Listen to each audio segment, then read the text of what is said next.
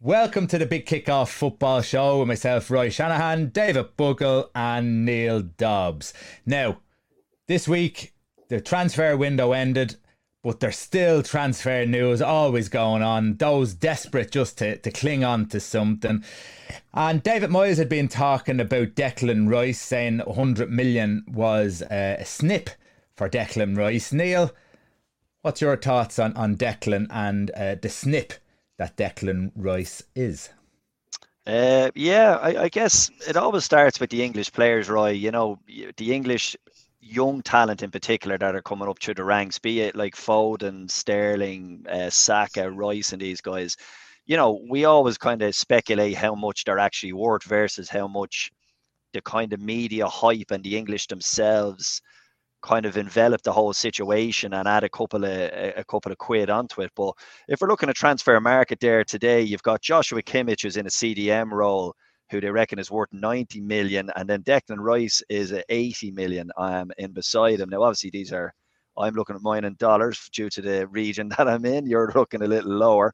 But uh, the 100 million doesn't surprise me with a guy like Declan Rice because if you look at what happened with Sancho, you know, they're probably looking there and thinking, you know, if we big it up and you know you set such a massive target when one of the big few come in from and let's be honest it's probably only a matter of time before someone comes in and takes him away from West Ham. Um you know you're getting your value out of the kid. So um what are they saying there? It's a 67 million. Uh that actually seems like a price tag that he could move from maybe 60 to 70 um it's just a question of whether he's worth it when you look at what's there beside him. Like I look at Fabinho, who definitely plays his role for Liverpool, um, and to say that Fabinho would be 54 million and Declan Rice would be 100 million, you know, it, it just seems like chalk and cheese to me. There's too big of a gap. Um, and the other side of it is, if you look at the Jack Grealish scenario, which we kind of hinted about last week, that 100 million seems to be weighing around his neck. So if you're Declan Rice, you move for 100 million and you go to Man United, maybe a little bit like Sancho, it becomes a massive weight and it ends up weighing you down and it becomes an issue with your performances. Um, so all that kind of ties in on the Declan Rice package for me. Um, but I still think he's very, very young in terms of the Premier League and what he can bring forward and maybe how far he can go to kind of be setting a hundred million mark. Yeah, Dave, when you look at Declan Rice, we've talked about him before, especially at the Euros. You weren't sure what value he was adding. Have you changed your mind on him? Um, yeah, without a shot, well, without a doubt, I have kind of changed to an extent because he definitely seems to have stepped up as a leader, a more of a leader this year with West Ham, and really got comfortable in in, in within the club. But it's the position alone, even if he is one of the best around at what he does, a 100 million is a hell of a lot. It, I can't help but feel the the Jack Grealish fee has got a big thing to do with it, and it's a benchmark, really. Um, if he was to go foreign, um, West Ham maybe mightn't want as much. So maybe it's just a, to kind of fend the the the, the local sides here in England to, to kind of fend away because obviously they don't want them to go to a rival if they're trying to get into the top four and then stick around. But eh, to be honest, like he like he's a hell of a lot more active this year in getting forward as well as doing his defensive trait. But it definitely is a bit more of a rounded performance, I think, in midfield this year. But it's not just being in a nice place and looking pretty and throwing his arms around the place. He definitely seems to want to roll up his sleeves and be noticed and take charge, which is all you want to see really in midfield because they dictate the game. If they if you win your midfield battle, no matter what team you're in, that's where generally teams will tend to win. Then, if that's the case, but for him, he's it's very much I've noticed that this this season more so than any. But I'm not saying oh watch this space. I, would like to think this is the norm for him, um, moving forward. But I just think it's very much an overinflated price for. Technically, he'd still be a defensive midfielder, but I I genuinely believe it's it's the Jack Grealish benchmark that has caused that price to be bandied around to keep potentially United's, Liverpool, City's, Chelsea's away from him. And do you think, Dave, that someone is going to have to pay that money? In England, yeah, hundred percent. I wouldn't. I'd say you know, Real Madrid or Barcelona or somebody who might lure him as well and might interest him, maybe mightn't have to pay as much, uh, a bit more of a realistic fee for that type of position. Not necessarily a detriment against him, but definitely in England, I think that's what will well, that's what West Ham will certainly look for in order to try and keep the their talent because you're kind of going to have to be bold if you want to try and break into that top four, and you need to keep players like him and and obviously, him and Soucek have been a fantastic partnership together. Mm. But then you want to keep them type of players instead of getting rid of them because then you have to go and try and find it all over again, and it's it's easier said than done. But of course, they need to get into the Champions League. So if they don't yeah. get into Champions League, they're even even Soucek they may struggle to hold yeah. on to. Absolutely, that's the conundrum, and that's it. Like so, you you know, like do they have a war chest to try and add to what they have, or do they need to maybe sell one of them to get in two or three that might get them over the edge? That's the fine balancing act with teams at that level. Obviously, the new kind of Czech uh, owner who's in the who's in the background is is got a, a, a I can't remember his exact fortune, but it's a hell of a lot more than Gold Sullivan. But can he kind of bring that more to the table? And obviously, the fact that West Ham are bringing in good money now with over 50,000 coming in every week. You know, they're a big player now. They're not just going to be looking for 15 and 20 million pound players, but it's just can they do it without selling their best players? That's going to be interesting. Yeah. Um, and if they have that, then they have the potential to keep these these kind of guys. But if they're going, let's get top money for them, like what Villa did with Grealish. Neal Arsenal have a top player in Saka. Again, another player who you're questioning is he overhyped or is it's just because he's English uh, he, he's overhyped that's generally the way it does be with these type of players uh, if they're English and they show some sort of promise uh, Jack Wilshere uh, uh, at 28 was still a great young prospect. It just never happened for him, did it? So, uh, Saka, is he something that's going to, in your opinion, develop into a player that's of top, top quality? What do you see in him? Yeah, with Saka, um, look, it's obviously the same kind of range of questions or range of feed where you get from the English of of how you know exaggerated he is in the market. Um, something that stuck out for me when Liverpool played Arsenal there recently. Uh, Andy Robertson did a number on Saka. Like I mean, he literally crushed him in the game. He didn't get a run at him, didn't get to turn. Robertson did that kind of old-fashioned, almost, you know, uh, defender. He just stuck him like glue. He gave him a little bit of the rough treatment. Um, there was a couple of times where Saka received the ball on the half turn and it was almost like he was waiting for Robertson to to, to crush him. Um, and I thought he did a great job on him, but it was one of them games where I thought that was a moment for him to kind of show that he's maturing as a player and that he's capable of taking on a guy like Robertson, who, in fairness to him, is at, at the top of his game at the moment. Um, but maybe that just shows he needs more time. Um, I think in the English ranks, he's come up through the ranks a little bit quicker due to the Euros, the issues with Sancho and Greenwood and stuff that Southgate didn't really fancy him. And then when he got his chance, he took it with the England national team but I don't think he's been as impressive with Arsenal. In a couple of games, he looked really good with his link up play with Smith Rowe, but consistently, maybe against the bigger teams, he probably doesn't stand out as much. So I definitely think there's a development there of another year or two before you start talking to him the way we were in Grealish terms last season, where I really, you know, remember we were speculating where Grealish would go and who would want him. And I think we were in agreement that everybody would want Grealish and that type of player. And that's proven uh, with Pep taking him. With Saka, I think there's definitely there's another you know there's another bit of room there before I would personally start thinking of him as a top tier player or someone that say for example a Liverpool a City would be kind of looking at at this stage. Um, I think the only reason why they're discussing him is because he's let he's gone into this final 12 month scenario, and obviously when you're an Arsenal supporter, you must be worried when things like this happen because that's how they've lost their best talent over the last kind of two decades. So um, for Arsenal, I, I, definitely think for him the best place to stay is at Arsenal right now. He's a manager that believes in him. He's coming up through the ranks. They have a couple of good young players playing around him. Um, but I don't consider him that type of hot property yet. You know, maybe the 40, 50 million kind of mark, but you know, he wouldn't be someone that I'd be looking at for, especially for a Liverpool perspective, because I don't think he's anywhere near the finished article yet. No, Dave, he certainly isn't near the finished article, but there is there is talent, there is promise. If you look at the Liverpool players, there's a lot of mature players in, in that team that have developed on. I think we remember Ronaldo getting slated by Eamon Dunphy when he was younger, uh, but he developed again into something that was outstanding. Uh, you've got Jadon Sancho now at Manchester United, who's not even performing. So uh, again, because he, he's coming from a German league, which is uh, isn't as good a level as the Premier League, uh, no matter what anyone says, albeit the, the top couple of teams.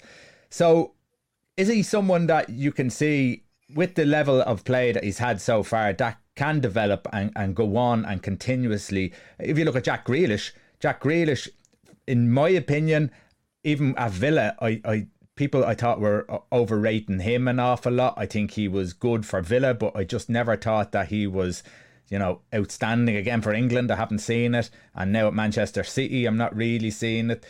Uh, people would slate me for probably for saying that, but I I don't see he hasn't taken the next step. That is what I'm saying. Can yeah. Saka do that?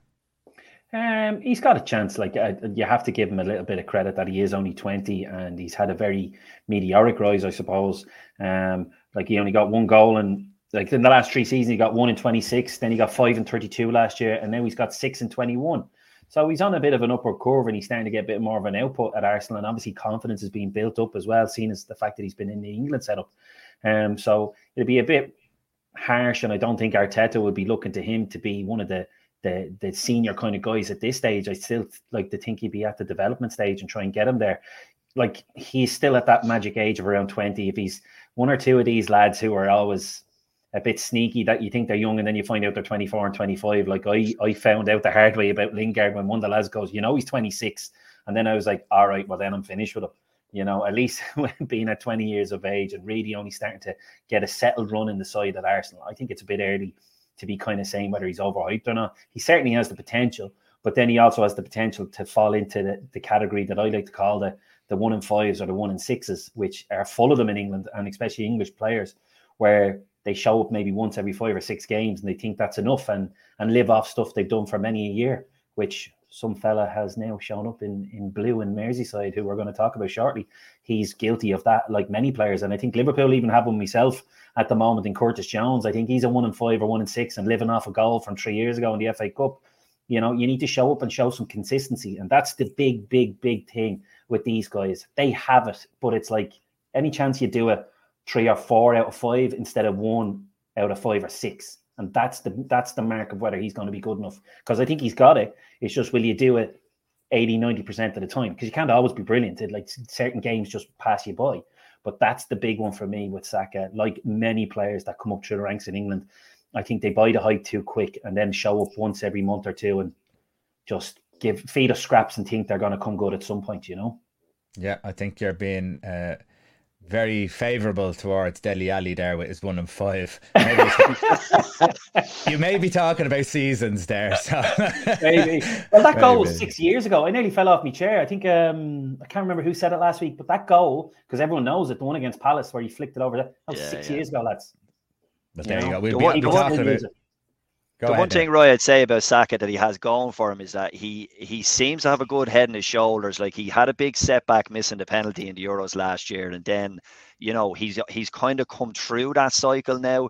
He's a manager who definitely believes in him, has put him in a, ahead of some of the more experienced players. So I think he's a hell of a lot going for him. He seems to be at the right club with the right belief. Um, you know, there's no you, you never hear about his afterlife or you know the clothing line he's involved with or any of that nonsense. So from that point of view, I think he seems to be a kid that's into his football. So that's why I give him a little bit more hope than maybe some of the the kind of prima donnas out there at the moment. So I, would like to see him kick on and get better as he goes. Yep. Dave, Roy Keane's back in the headlines again. That's a young picture. that uh, oh, and for those who are listening on the podcast, it's Roy Keane from his first stint as a S- Sunderland manager. He's it looks like he's the favourite for the manager's job yeah. again. Um, it's an interesting one because uh, only this week, uh, Gabby Agbonlahor came out and absolutely slated him uh, Dave, do you want to talk about that? And then, Keane, is it the right thing to do to go back to a former club? Yeah, because it did make me think, and that picture says a lot. Like he would have been 36, 37 like because it's been nearly 10 or 12 years since he's kind of been a, a main man. So it was a bit of a surprise, but it's kind of like off the back of not just Agbonlahor, but other stories, as we know, certain things that happened within Ireland over the last few years, and then a few other bits and pieces that you hear along the along the way, and you're just kind of going, "What has he learned?" And will the leopard change his spots? But Agbonlahor came out and you know take some of it with a pinch of salt. But the fact that you're on a a main mainstream kind of radio channel kind of I'd say the the majority of the story would be quite true, but the bit at the end I wouldn't buy where he, he seems to think he played a part in Roy Keane leaving because basically they were doing a bit of a drill, a shooting drill that uh, Roy was organising, and it was a bit of an elaborate four or five pass passing move and out wide and then into the box. So he kind of said we were probably getting to do it maybe every ten minutes, once every ten minutes, and you know, as a striker he wants to be kind of having a few pop shops every every kind of bit more on a consistent level. So it was a bit slow and laborious, and for strikers, he was it was bored. And then the manager came along, Paul Lambert, and he said something along the lines of, you know, I'm, I'm not getting a shot out until it's every 10 or 11 minutes. But of course, Roy wasn't far away. And he's like, oh, you're getting cold. Like, kind of, that's what he said. Now, let's be honest. This is Gabby Agbonlahor, as I said, with a pinch of salt. Like, oh, you're getting cold and kind of a bit mocking. And he goes, I'm not talking to you. I'm talking to the gaffer. And then obviously one or two little things were said. But literally the next day, uh, Roy was gone from Aston Villa, so Agbonlahor seems to think he played a part. But then there's other stories where he's outside Cleverley's house because he thinks Cleverley's leaking stories about tactics and training, and he's roaring through the intercom at him, and Cleverley's afraid to let him in, and many a story about slicing and dicing young fellas at Ipswich that I've heard as well. That just and they were never seen again. And then obviously we all know his style as a pundit, and it's just kind of can he survive more than a few months without players going, I can't keep up with this. Like, because he seemed to, Agbonlahor, suggest that he couldn't accept that they weren't as good as Giggs and Scholes and Beckham and then players, and just his way of coaching wasn't the right method for players nowadays. Now, that sounds like a bit of an easy excuse as well. But there's also a bit of an element of truth because we all love it on TV because we like we like to see them have a poke at these overpaid prima donnas. But when you're a manager, you kind of have to make sure you bring them with you. And that kind of style could make a lot of them go the opposite. And that's why I'm just going to be intrigued that, yes, for Sunderland, it could be a good idea, but will he round the edges off a little bit and really try and make a success? Because this is probably his last chance saloon because it's been so long to be the main man. So for us, it's going to be interesting if he does if he does get the gig. But can he be a little bit different? And I'm not saying he should be soft or anything like that, but can he kind of take that sharp comments away or put the filter on a little bit per se? I'm not so sure. Neal, he has tried to change his, his the way people view him on social media through his daughter helping him out. He's had that thing on Sky Sports with Micah Richards where he's he's trying to show the lighter side of him and to an extent I suppose it has worked everyone's kind of warmed to him again could we see a different side of Roy Keane going back into management because uh, once football comes out, it, it, he's not smiling with Micah Richards on, on, on the panel. You know, the the, de- the devil horns are back out. Um, I, I think I'll put it like this, right? I, I don't think there's any way he could be the same manager as he was when he last was at Sunderland. It's just too long ago. Like you have to grow. Like he's he sees enough behind the scenes he would have some sort of contact with some managers out there. He would see the way, you know, say the likes of Frank Lampard, Steven Gerrard, these guys, he would have seen the kind of school of hard knocks they've gone through. He'd be looking at the top quality managers, your Peps, your Klopps. You know, he can't have the same attitude as he did back then in Sunderland. I think he was very raw at the time. He had a kind of a one dimensional view of what he thought a footballer should be you know, times were changing insofar as the younger kids in particular had a lot more money and a lot more profile. And I think by now he would have accepted a lot of that for what it is. And maybe I would hope that he would accept that he had his own limitations in the way that he viewed these people and the way that he dealt with them. So if he's even considering getting back in there, and maybe it's shown through Sky the way they've changed his personality and they've changed the kind of the general public's view of him, that he accepts that he's a different person now that he used to be. Um, and if he wants to be a success, he's going to have to be a different person. Now, as you say, does at the end of the day, can a leopard change its spots completely? No. I think he'll still have his views. I think he'll still have his firm kind of beliefs that he'll bring with him. Um, but I would think that he will be a different manager than what he was. Now, whether that's enough to go into a battle that Sunderland are in in the lower divisions and get them somewhere, that's mm. another story. But uh, I would definitely expect to see initially, in particular, a different person and a person that like this is kind of the last chance saloon. I think he's peddled himself out enough now, as if to say, you know, I remember when Rangnick was being promoted, someone said to him, Well, Roy, you could go in there. And he kind of went, Well, why couldn't I? So this is his moment to get back on the ladder. And it's, you know, this is literally the last chance saloon. So is someone mad enough to take a chance on him? It looks like they might be. Um, and it's an interesting story because you'll get a lot of publicity when you get Roy Keane. And Neal, do you think that he should bring someone in maybe with experience with him, or do you feel that he should have someone who is, I suppose, slightly younger than him that maybe with how I suppose footballers now behave? I think he 100% has to bring someone in with him and someone with a bit of know how and someone that hasn't been out of the game even as long as he has. Now, whether that's from a coaching perspective or just as a number two, you know, arm around the shoulder of players, different contrasts and personalities. Again, I'll refer to Steven Gerrard. He's Gary McAllister with him. That seems like a really, really shrewd appointment. Um, someone that's been around the game a long time and around the Premier League. You know, you see Craig Shakespeare always appear on someone's shoulder it shows maybe he's not a number one, but he must be a fairly decent number two if a lot of guys want them.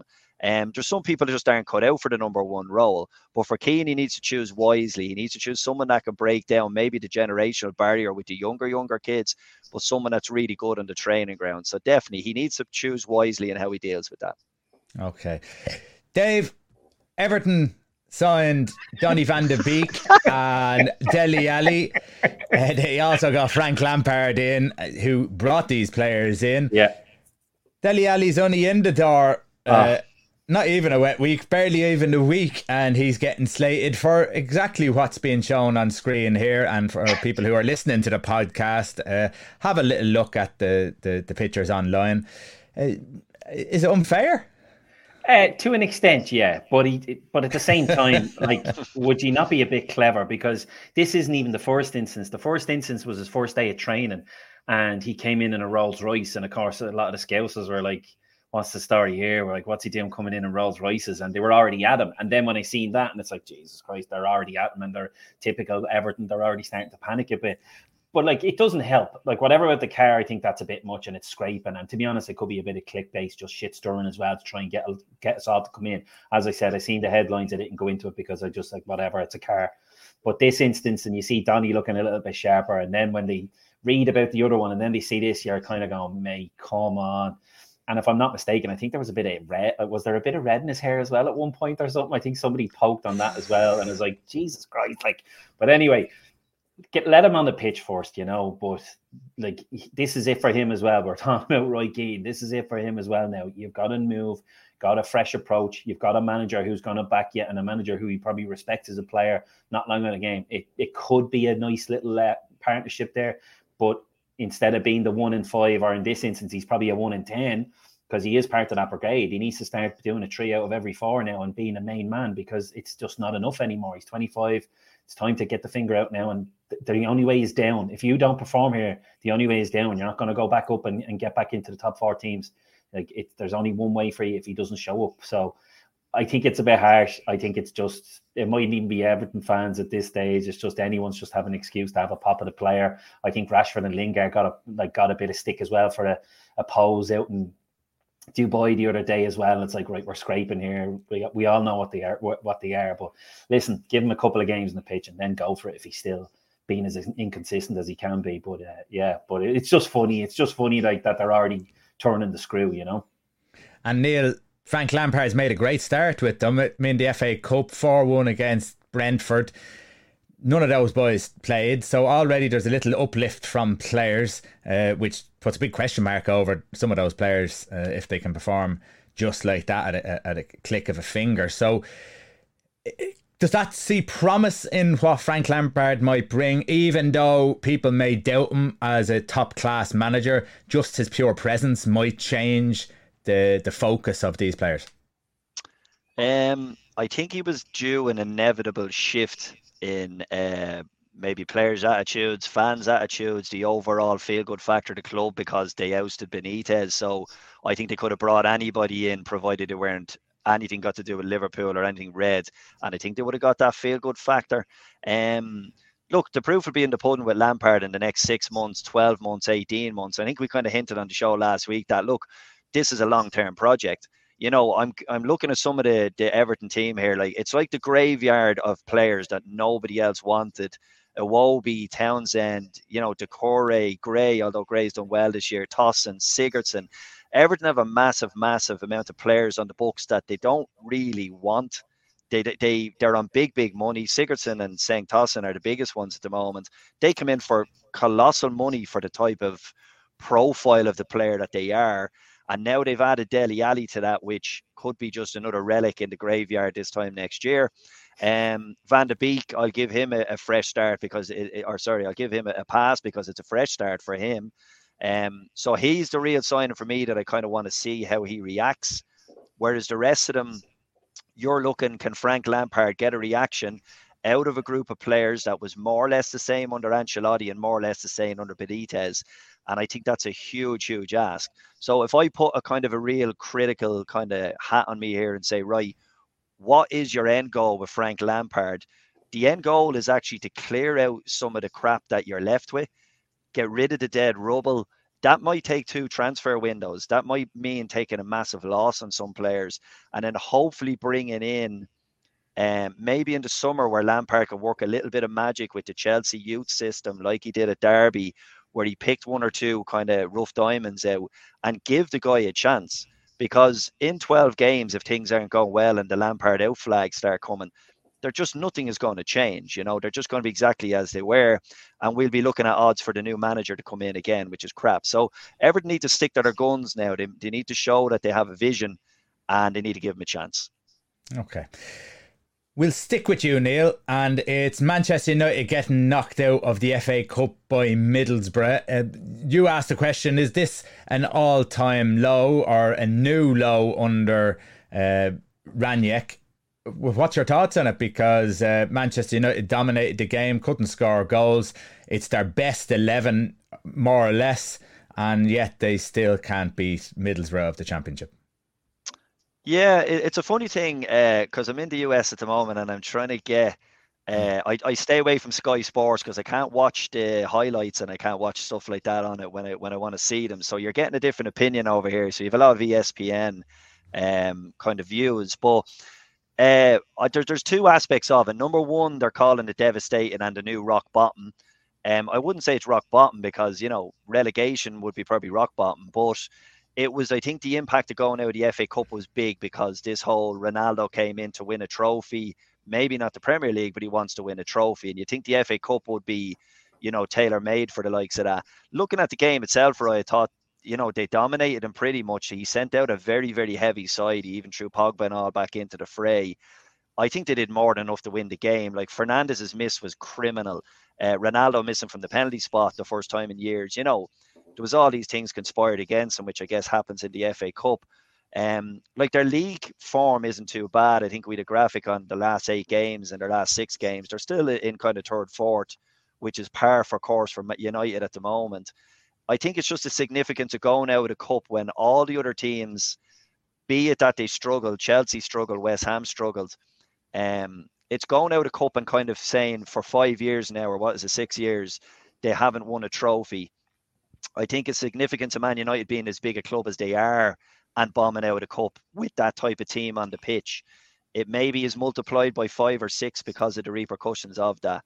So um, performance wise, you know, it's one of them. If you were if it was your kids' teams, you'd be saying, "Listen, we're playing great, we're just not getting results." But for Man United, it's just not good enough, and it's another kick in the rocks, really, isn't it? Yeah, Dave.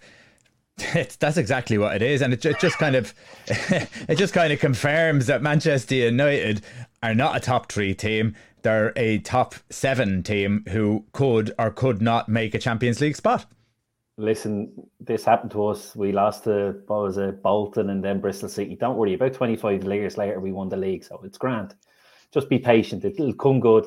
But uh, look, I get it. But to me, I understand where that question's coming from about rock bottom. But for me, it was the Liverpool, Man City, and was it Norwich?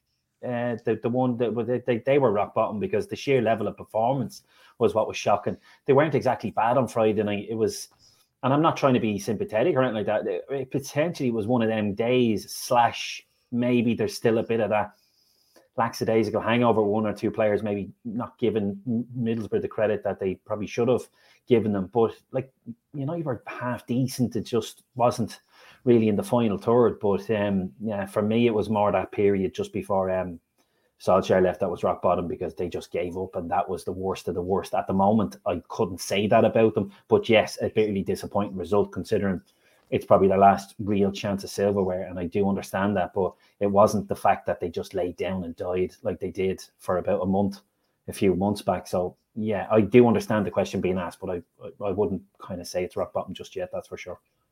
Okay. Atletico Madrid, mm. Barcelona. Barcelona won 4 2 today against Atletico Madrid. It, uh, there's a couple of questions in this, Dave, because are Barcelona starting to turn things around? They've got a couple of players in who are interesting. They could go either way. But the other side is, are Atletico going the other way? Well, very simply, is Barcelona were ninth when Xavi took over in November, six points behind Atletico but now they've overtaken them to move into the Champions League spot. So it's definitely a one out, one in potentially at this stage. Like it was, it's one game, but it was still very significant considering there hasn't been a lot to, of any positivity in relation to Barcelona. But today they were very much the, the better side, sixty percent of the ball, um, and the starting eleven was remotely strong. Like I, I, I didn't see a lot of games sometimes, but I always looked at the eleven, and there was four or five players who like no idea who they were, and they were obviously guys coming up from La Masia or whatever. But t- today it was like Ter Stegen was in gold, and you've Jordi Alba and Dani Alves uh, right and left back, Piqué and Araujo. Araujo was quite decent. I liked them uh, beside um, Gerard Piqué. Then you had um, Pedri, who was very clever and. Uh, the hype and and and the, the plaudits that he gets are justly deserved. And then you have Busquets and Frenkie De Jong there. And then up front they had Gavi, Ferran Torres, and Armand Traore. Or sorry, Armand Traore, Adama Traore. Now, Adama Traore was very interesting because there was a lot of one-on-one stuff. Instead of him really having a lot of pitch to burn past players, there was a lot of one, one-on-one stuff, and there was one or two little moments of showboating. So I don't know whether he's just trying to impress the Nou Camp or has he got more in the locker than we see? Because usually we see him with the with the afterburners on. So it'll be interesting to see just how much skills he has, or was it just more tried to appease the fans today and show off, even though he had one or two decent end products. But then obviously the likes of um, excuse me, uh, Aubameyang came on. Um, and we all know what he did do for Arsenal. Obviously, he gave up on the last year or so, but if they can get that back and they have a, a centre forward instead of Ferran Torres hasn't taken off, so if they can get him in, and then Dembele's back fit, I know it didn't materialise in January. Maybe he is one of these false down kind of players, but if anyone can do it, maybe Xavi can get something out of him. But it's just then there's a few others. Luuk De Jong is a decent finisher up front. Um, and, and and there's one or two others there in the background. Serginho Dest will play a little bit. He's a very quick uh, right back who'll kind of come in from time to time because Dani Alves has been 38 now at this stage. Now he scored and then got sent off.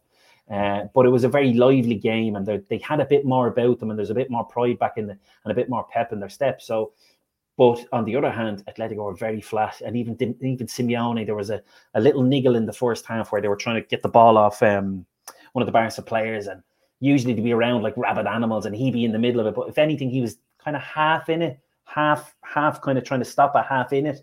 Well, before he'd have been in the face and going at the ref and trying to cause it. So it's a bit of an interesting one and definitely a momentum shift. And it'll be interesting to see. Well, is it Atletico's star that's going to fade uh, a lot quicker than what Barcelona's was? Because all of a sudden, you know, things could be a bit interesting. And with Xavi there, he's obviously going to give it everything to try and put them back to where they need to be. But it's still a bit more time to go uh, to challenge Real Madrid. But um, I'd fancy them for a, a, Champions League spot, which is huge considering the the financial difficulties they're in. So um, it was an interesting game. If anyone watched it, and Jordi Alba's goal is an absolute worldie.